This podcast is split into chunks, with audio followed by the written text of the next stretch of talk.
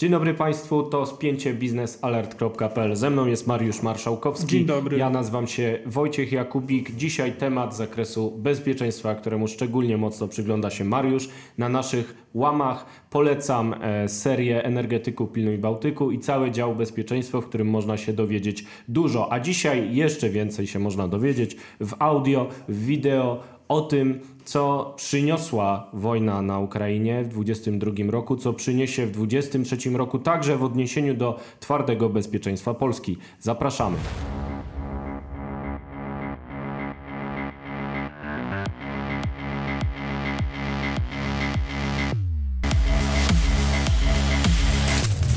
Spięcie biznesalert.pl to cotygodniowy program, w którym wybieramy ważny temat w energetyce, w bezpieczeństwie e, i opisujemy go Państwu tutaj razem. Nie inaczej będzie tym razem. Dzisiaj na tapetę bierzemy twarde bezpieczeństwo, tak ważne w dobie inwazji Rosji na Ukrainę.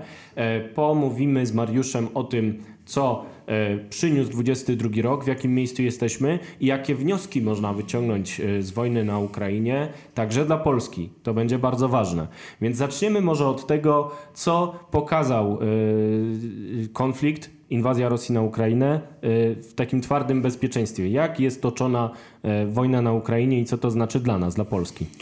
To znaczy to, co pokazała wojna czy inwazja pełnoskalowa Rosji na Ukrainę, to zmiany czy utrwalenie pewnego myślenia o, o, o współczesnych konfliktach zbrojnych. Bo pamiętajmy, że konflikt na Ukrainie, ten wielkoskalowy, który widzimy obecnie, to jest w zasadzie pierwszy tak dużej skali konflikt międzynarodowy od bardzo wielu lat. Znaczy, A na pewno w Europie w Europie, jeżeli mielibyśmy liczyć, to nawet no, nie można tutaj porównać wojny domowej ani w Bośni, w Jugosławii. No tak, to jednak były lokalne, małe, wewnętrzne. Raczej mniejsze, tak, konflikty. tak, raczej z innym e, natężeniem, z innym wykorzystaniem sił i środków. Tutaj taką klasyczną wojnę e, w rozumieniu dwóch państw e, o w miarę równym potencjale, jeżeli chodzi o sam same wykorzystane, bo nie chodzi o jakby potencjał jakościowy, ale chodzi o potencjał tych jedna i środków. Jedna i druga hmm. strona ma, posiada siły pancerne, jedna i druga strona posiada siły e, powietrzne, więc ta wojna mm, o takim charakterze no nie była widziana od, od kilkudziesięciu lat. W zasadzie nie mieliśmy takiej wojny w, w, w charakterze... No ostatnio druga wojna światowa. No, no Chyba, może może tak? w zasadzie można by tutaj e, podłączyć albo wojny Izraela z państwami arabskimi, albo w zasadzie najświeższa, no to e, wojna Irak-Iran w latach mhm. 80. To można powiedzieć, no bo okay, to były... czyli jest front, jest, y, jest front, są czołgi, samoloty. Tak, pamiętajmy, że wojna irańsko-iracka no, też trwała prawie no, około 9 lat, więc to była bardzo długa, krwawa wojna. Czyli nasza też tutaj może trwać kilka dobrych lat. Może, aczkolwiek tutaj też są trochę inne potencjały i inne... Mhm. inne Okej, okay. okay. ale wracając do meritum, E, widzieliśmy cały 22 rok na froncie. Jakie wnioski z punktu widzenia teorii prowadzenia działań zbrojnych tutaj można wyciągnąć? No na pewno takie, że żaden rodzaj sił zbrojnych nie został wyrugowany, co niektórzy mówili wcześniej, że na przykład, nie wiem, że jakieś... Będą że nie będzie dronów. czołgów, tak, że nie będzie czołgów, że artyleria już jest prze, przereklamowana, że wojna na morzu też się nie będzie odbywała, bo przecież są rakiety z, z lądu, można wszystko zniszczyć dronami i tak dalej. No i generał Heimars pokazał, że jednak nie. Nie, absolutnie. Znaczy wszystko. Mamy wojny pancerne, mamy starcia pancerne na, na, na, na wschodzie. Zresztą widzimy po ilości zaangażowanego sprzętu i, i stratach, bo nawet te straty, które popatrzymy sobie, co są udokumentowane zdjęciowo, to nie są, pamiętajmy, wszystkie straty, pokazują, że to są już w, w tysiącach, to znaczy tysiącach mm. zarówno po jednej, Czyli taka bitwa kurska już no, mogła kilku, się odbyć tak, w kilku, kilku miejscach. No, tak, mogłaby się odbyć i poprzez zaangażowanie artylerii, lotnictwa, nawet marynarka wojenna, która przecież w, w tym konflikcie przynajmniej teoretycznie wydawałoby się y, lądowym typowo, no też była używana. Gdyby nie pewne, y, pewne zmiany, które, które zaszły po, po lutym czy w marcu, to widzielibyśmy na przykład desant morski rosyjski na Odessę. Tego mm. się mhm. nie, to, to, się nie stało. Szkoda, bo to by była wielka masakra wojsk rosyjskich, jeszcze większa niż... no, znaczy, ale... No, ale... Ale dzięki temu spokojnie Ukraińcy mogli zdemontować pomnik Katarzyny, tak zwanej wielkiej ciemiężycielki narodów. Tak, także tutaj widzimy z perspektywy teorii, że wojna klasyczna pomiędzy dwoma podmiotami na arenie międzynarodowej nie zmienia się. Ona jest Pomimo klasyczna. postępu technologicznego tak, mamy, dalej mamy jest klasyka. wykorzystywane drony, oczywiście one zmieniają pewne rzeczy, one pomagają prowadzić tę wojnę, natomiast z perspektywy y, samej wojny, to wciąż drony czy, czy w ogóle platformy bezzałogowe to jest tylko dodatek, a nie jakby sam, mm, sam element, który prowadzi tę wojnę. I do, dlatego Ukraina tak mocno zabiega między innymi o leopardy, czyli y, czołgi z Niemiec, które są dla niej szczególnie istotne. Dlaczego? To znaczy tak, Ukraina zabiega o każdy typ czołgu podstawowego, czyli tak się nazywa czołg podstawowy, czyli Leoparda, Abrams, PT-91, Wszystko to, co T-72. jeździ z długą lufą, tak? Tak, długą Dla lufą na gąsienicach zapancerzone, tak. To, to są czołgi podstawowe. Ukraina apeluje o dostarczanie czołgów podstawowych, ponieważ po pierwsze, te czołgi zużywają się, no jeżeli mamy wojnę, no to po pierwsze mamy zużycie takie, nazwijmy to bojowe, czyli po prostu zniszczone i, i uszkodzone pojazdy, których nie da się naprawić, albo trudno je naprawić w warunkach takich, jak ma Ukraina. Pamiętajmy, że Ukraina, ym, pomimo posiadania rozbudowanego przemysłu zbrojeniowego, to jednak y, te, te obiekty przemysłowe, które, które Ukraina posiadała, no w zasadzie od pierwszych tygodni były celem ataków. Tak samo jak Zakłady Małyszewa, tak, zakłady Małyszewa, bardzo duże zakłady przemysłu zbrojeniowego, też ciężkiego, czyli czołgowego w Charkowie zniszczone totalnie, zakłady w Lwowie, które też zostały ostrzelane kilkukrotnie. Mm, Czyli nie da się tych czołgów naprawić, albo się nie opłaca, Albo bardzo albo trudno się jest. zużywają A też. to co, to, co da się wymienić polowo, czyli gdzieś tam w lesie, pod jakimś tam, czy w jakimś warsztacie, to są pewne ograniczone możliwości. Znaczy można wymienić w jakimś formie silnik, można gąsienicę naprawić i tak dalej. Natomiast na przykład optyki, czy, czy stabilizacji lufy, czy, czy wymiany lufy, no to są pewne Pewne rzeczy, które po prostu trzeba mieć odpowiedni sprzęt.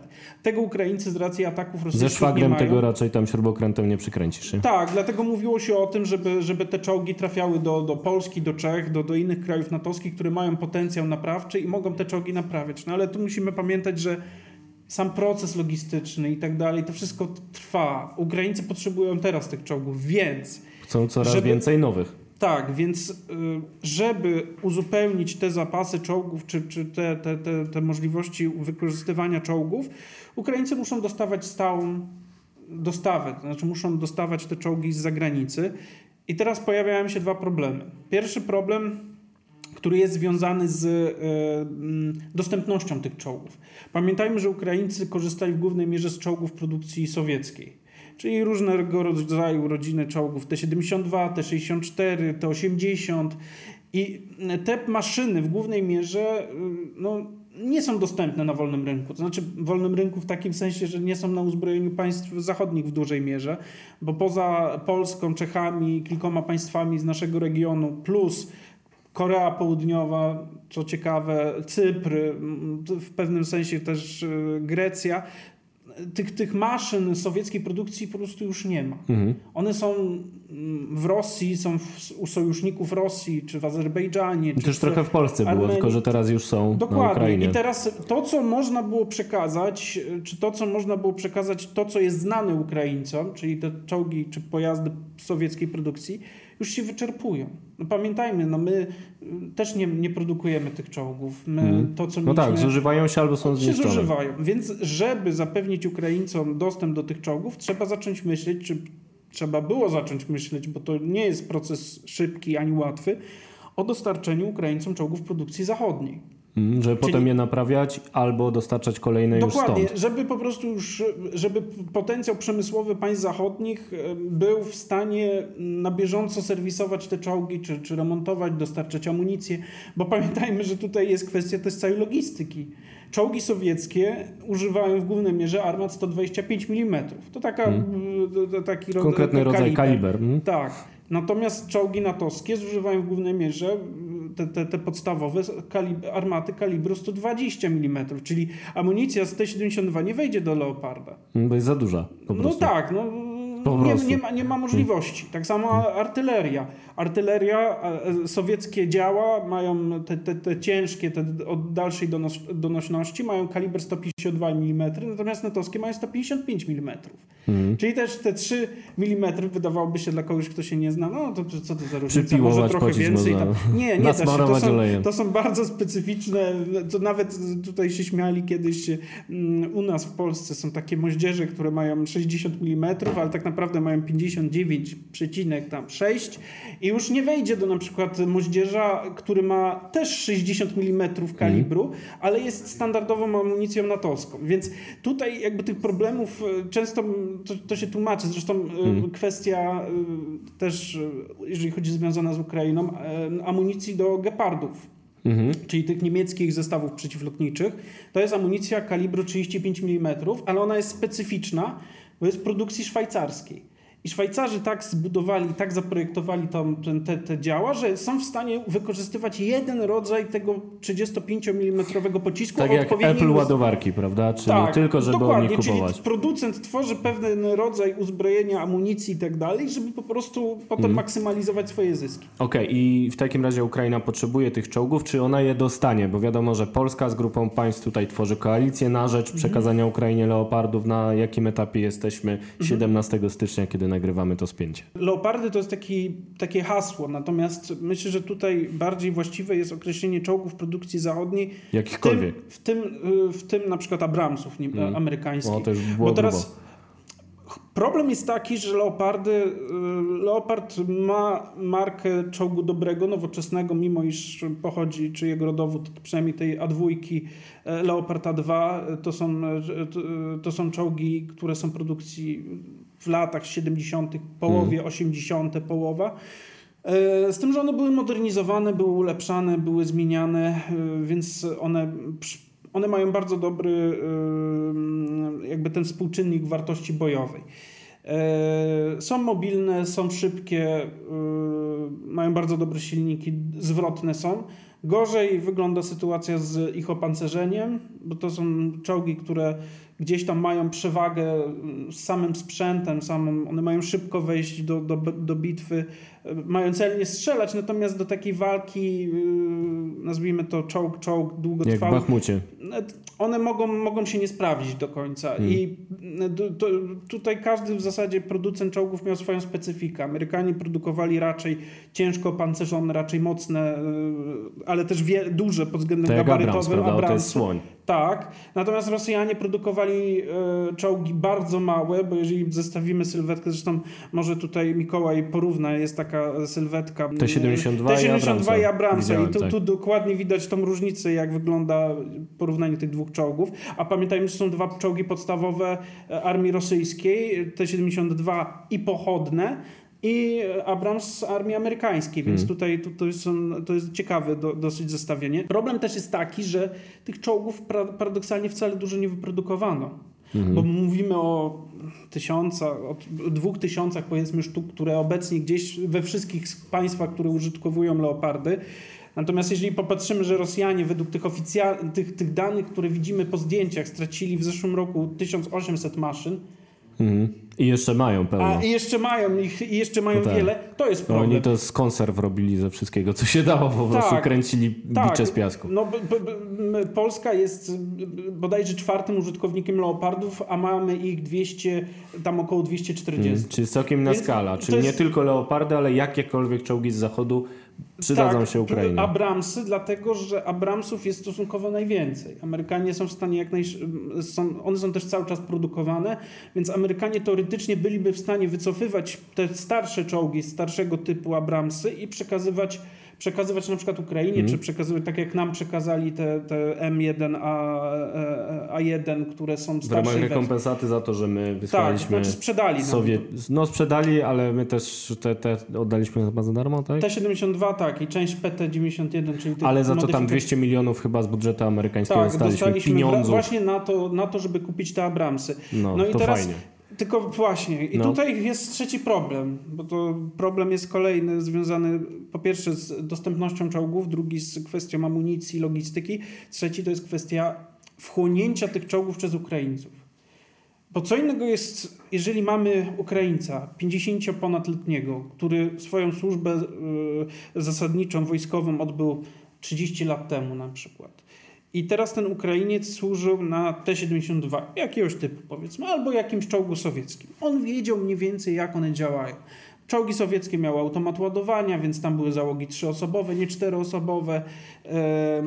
Inna, inna amunicja stosowana, mm. czyli pocisk plus ładunek miotający w czołgach zachodnich raczej jest pojedynczy, scalony pocisk, czyli nie ma, jest mm. łuska, pocisk. Nie, nie ładujesz tego drugiego elementu, Dokładnie. tylko wszystko razem jest. Te... No dobra, i wchodzi do takiej nowoczesnej maszyny z zachodu. I właśnie. I co? I teraz wchodzi do maszyny zachodniej. E, i tu pojawia się problem, bo o ile on był w stanie szybko nauczyć się obsługi tego sowieckiego pojazdu z napisami po rosyjsku, e, z, z całą tą fizjologią e, funkcjonowania, to o tyle w zachodnie czołgi trochę inaczej funkcjonują. Inna jest taktyka ich wykorzystania. Tam na przykład bardziej ważna jest obserwacja, bardziej ważna jest e, ten SKO, czyli ten cały system kontroli ognia mhm. i tak dalej. One są znacznie bardziej podatne na awarie, znacznie bardziej delikatne. Znaczy Bo są delikatne. wyszukane bardziej tak, technologicznie, tak, a przez to więcej się może zepsuć, tak jak no, nowoczesnych samochodów. Dokładnie. I, i, I, problem jest taki, że ile w T-72, nawet jeżeli był mechanik 30 lat temu, on po krótkim... Po krótkim e, Walnie kluczem francuskim dwa razy i zacznie tak, działać. coś odkręci, coś przykręci, coś dospawa samemu. Pytanie, czy w, na przykład w czołgach amerykańskich, które jednak mają system calowy, czy imperialny system, mhm. nawet jeśli chodzi o, o stosowanie kluczy, stosowanie narzędzi, to u nas pojawił się problem, to znaczy problem. No, eksperci, ci co zajmują się na co dzień wojskowością, podnosili, że problemem w Polsce również będzie logistyka tych czołgów amerykańskich, dlatego że no, tam jest całkiem inny zestaw mhm. E, wyposażenia. To co tak? dopiero w warunkach wojny na Ukrainie, prawda? Czyli tak. będzie problem też z, z wchłonięciem. Wymiana, czoł, wymiana wymiana silnika, wymiana olejów, wymiana jakichś części, podkładek, e, uszczelek i tak dalej. No jeżeli tego się nie naprawi, no to jest problem. No i kolejnym problemem, jeżeli chodzi na przykład o Abramsy, jest mm, kwestia związana nawet z takim logistycznym wykorzystywaniem tych czołgów pod względem nawet paliwa czy smarów. One jednak są, one jednak trochę inaczej były przystosowane do innego teatru działań. E, Ukraińcy czy Rosjanie często stosują czołgu, czołgi w ten sposób, że używają ich jako no, artylerii, czyli po prostu podnoszą Stoi lufę. gdzieś i tylko tak, strzela, strzela ogniem pośrednim. I, I tutaj też to może być pewien problem, czyli filozofii wykorzystywania danego sprzętu. Jeżeli ten sprzęt trafi do jakichś rezerwistów, którzy będą przez po dwóch czy trzech miesiącach szkolenia, oni nie będą w stanie funkcjonować w jakiejś zwartej grupie, a jeden czołg na polu walki nic nie zmienia, czy tam kilka czołgów działających osobno. One muszą działać jako pewien kolektyw, dlatego szkolenie i całe przygotowanie tych, tych załóg będzie musiało długo trwać. Inaczej nie wiadomo, będzie Andrzeju, nie denerwuj się. Tak, tylko nie wiadomo, I... czy będzie częścią Andrzeja. No właśnie, no więc y, nie będzie łatwo, ale cały czas poszukiwane są sposoby na to, żeby wzmocnić potencjał Ukrainy, żeby się mm. skuteczniej broniła. Ale jest jeszcze jeden wniosek z 2022 roku, który skłonił naszych planistów do rewizji całej koncepcji obrony Polski, bo stara koncepcja stosowana dotychczas zakładała, że czekamy na wroga wewnątrz kraju, mm. żeby on mocno wszedł, żeby zaangażował środki i wtedy go flankujemy i rozwalamy na naszym terytorium. Mm. W przypadku ataku Federacji Rosyjskiej byłoby to wysoce niewskazane, prawda? No tak, no to konflikt też wojna na Ukrainie pokazała, że strategia polegająca na wpuszczeniu wroga w tą przestrzeń operacyjną i stosowanie różnych manewrów, e, kontrataków, jakieś flankowania, zachodzenia itd., tak itd., tak no e, ona byłaby dobra, gdyby odbywała się na terenie nam, e, na, na, na terenie obcym, tak? Czyli mm, załóżmy Białoruś, gdyby to był teatr działań. Natomiast ta stara, stara, stara dyrektywa, która gdzieś tam, no, oczywiście nie znamy tego oficjalnie, bo to są ściśle tajne dokumenty, do których nie ma dostępu. tak. Chociaż media powolutko o nich zaczynają pisać. Tak, bo, no, bo to, to było w zasadzie oczywiste, tak, że w starciu takim bezpośrednim, pancernym gdzieś na granicy nie ma szans, bo też chodzi o kwestię zniszczenia i tych jednostek, i tych, tych czołgów, i całego sprzętu.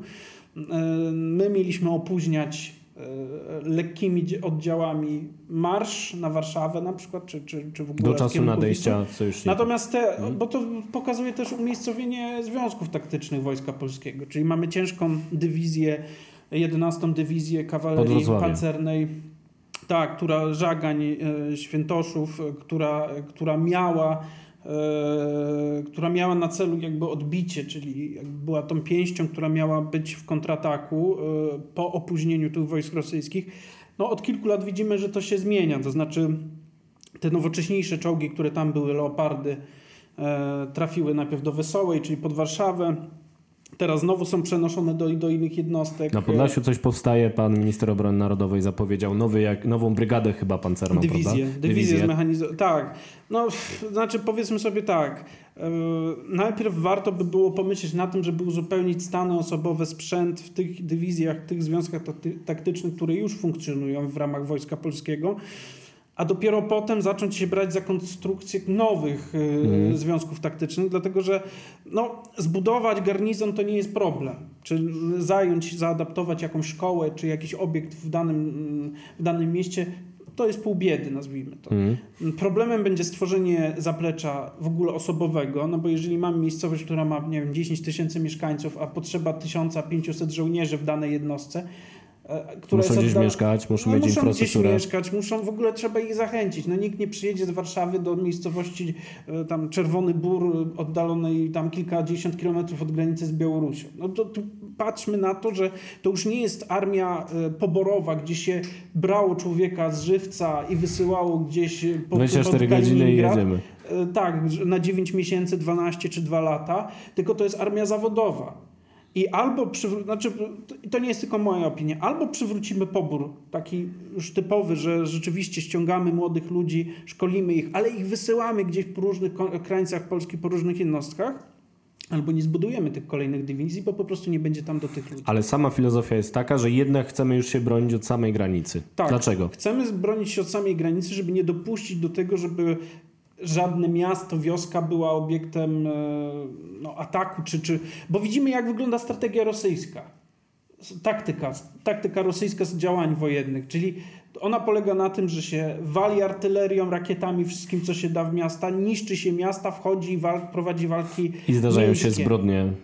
To, to, jest, to, to jest pierwsza rzecz, czyli niszczy się totalnie wszystkie. No, jeżeli zobaczymy sobie na zdjęcia z Bachmutu, Soledaru, z tych wszystkich miejscowości, tych mniejszych też, które, które stają się, są na linii frontu, no to tam nie ma nic. Tam nic nie zostaje. Wszystkie taktyka spalonej są... ziemi, tak jak w pierwszej wojnie światowej, niszczymy wszystko totalnie tak, bo najpierw, frontu. najpierw jedni atakują, Rosjanie atakują Ukraińców okopanych gdzieś w danych wioskach, potem Ukraińcy się wycofują, atakują artylerią te, te zabudowania, które zajmują Rosjanie. I to taka piacia nowa. Y, jedna strona I nic nie zostaje na miejscu. Nic nie zostaje. Więc y, patrząc na to, jakie są straty już po pierwsze osobowe, po drugie materiałowe, to, to nie ma sensu. Znaczy, wpuszczanie Rosjan oznacza automatycznie destrukcję tego obszaru. No i druga kwestia, czyli zbrodnie. Rosjanie pokazali, że zajmując tereny, w których są cywile ukraińscy, dokonuje zbrodni. Po Wiemy po Buczy i Rpieniu, po tych wszystkich tak, tragicznych Rosjanie zdarzeniach. wchodzili z listami proskrypcyjnymi, w których mieli wypisane nazwiska osób, które były albo rodzinami urzędników, albo urzędnikami, albo jakimiś wojskowymi, byłymi, obecnymi i, i tak dalej. I od razu ich y, przejmowali, więc no, chcąc po pierwsze zachować mienie y, obywateli polskich, ale przede wszystkim ich życie, no nie można dopuścić do tego, żeby Rosjanie wchodzili, weszli w na ogóle gdziekolwiek. Polski. Nie wolno do tego dopuścić i oczywiście do tego nie będziemy e, dopuszczać. Miejmy nadzieję, że w ogóle nie będziemy musieli testować e, tych rozwiązań, ale po to też są wprowadzane, żeby odstraszyć ewentualnego e, agresora, któremu życzymy jak zwykle porażki na Ukrainie. I e, tym akcentem e, pragnę podziękować Mariuszowi Marszałkowskiemu. Ja jestem Wojciech Jakubik. To było spięcie biznesalert.pl. Następne za tydzień.